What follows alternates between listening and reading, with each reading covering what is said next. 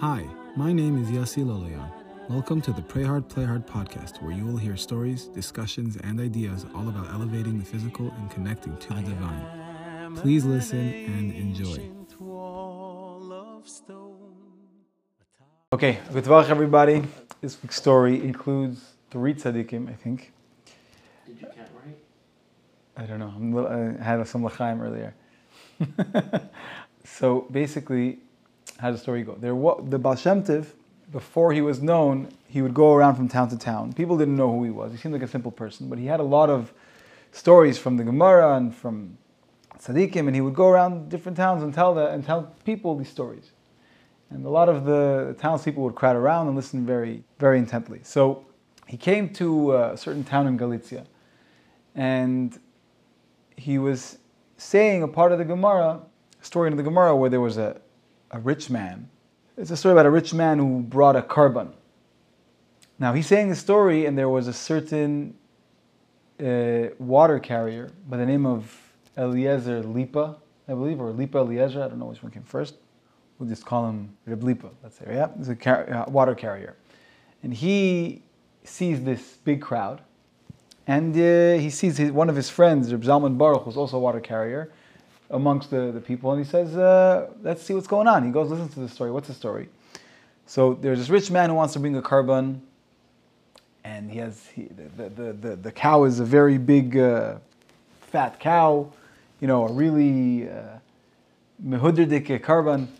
And at some some point, very close to you know the Har HaBayis, to where they're gonna bring the korban, the animal stops and doesn't budge. And no matter how much you try to push it and to and to cajole it to come, nothing's working. So, uh, and then there's a poor guy who's uh, walking by. He had just some greens, some vegetables for his family, and he happily tried to get the, to bribe the animal to, to come towards him with these greens, and it worked. He gave a, a little bit to nibble, and he stopped, kept moving and moving until they brought it all the way to the, the Har HaBayis, to the Beis Hamikdash, and uh, they were able to, to, to, to bring the korban. And the rich man had a, had a, had a dream that night that basically was saying, as great as your korban was, the sacrifice that this poor man gave of his meager greens, that what he had for his family, was greater than your korban.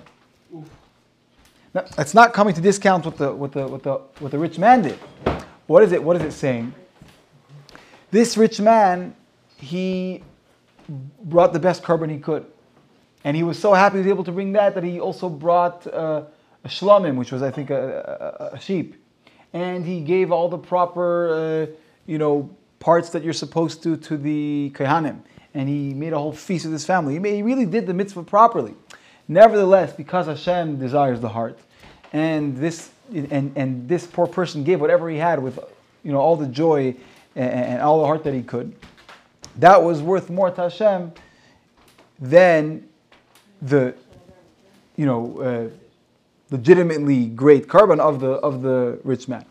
So Rabbi Eliezer Lipa hears this, and he's so he's so inspired by this idea. He's like, I have to find a way to serve Hashem this way. And for a few days, he didn't know what to do. He, he couldn't rest. He had this on his mind. He was he was constantly thinking, how can I serve God in such a pure way? And then he thinks, one second. I have four rich clients. They give me, you know, they pay me more than when than regular amount for water, for for bringing them water. And my friend Zalman Baruch, who who can't, he's actually struggling. He gets paid half the price for for the half the regular price for water. Why? Because he brings it to the to the shul, shuls. He brings it to the different, you know, uh, bate midrash, the, the, the houses of learning, and he he delivers the water over there to the shuls and to the base midrash. So they pay him less because you know he gives them a discount. So he said, if I switch my four, he had four rich families. If I switch four of my rich families, give it to him, he'll make more money, and I will be able to bring water to the people to wash their hands and to use it for kedusha. That's me sacrificing something for for for a greater cause. And he speaks to his wife, and his wife agrees. She's overjoyed also to do it. And Rav Zalman Baruch also didn't hesitate because he's going to make a better living now. And from then on, um, uh, uh, uh, um, Eliezer Lipa and his wife, they would go and they, they, they made less money, but they didn't care. They were so happy they were able to do this mitzvah.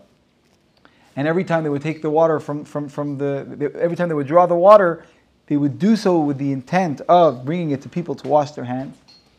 And it immediately filled them with, with joy, and they really had, you know, this level of, of, uh, of serving Hashem.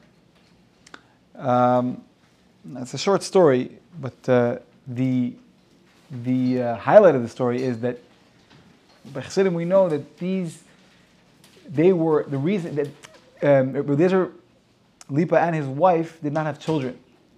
And after that story, they actually were blessed with two children. And they grew up to be Reb Zusha from Anipoli and Reb Eliezer of Lizensk. Of Lijinik, exactly. so we see from here the, how great it is. And again, the, the, you know, there's, there's nothing. There's not in Shulchan Aruch. There's nothing here that says you know you must do this. They decided they were going to serve Hashem in a way that they're going to give it their all, and in a place of total selflessness. And and that not only gave a couple who didn't have children children, but gave them a caliber of children which uh, you know is uh, far and few in between. Legend. Legendary, exactly. Okay. Good Tavach, everybody. May we be Zoichet to serve Hashem the same way and see miracles in our lives. It is Pesach Sheni, uh, live, currently. So eat them, eat them crackers, eat them unleavened crackers. Second chance, bro. And uh, as they say in Yiddish, Sidona nitkin farfalin. There is no such thing as a lost cause. All right, a good everybody. Thank you very, very much.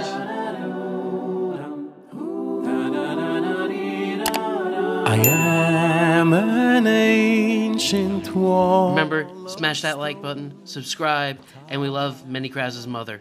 Thank you very much, and have a good night. Hey everyone, I hope you enjoyed that story.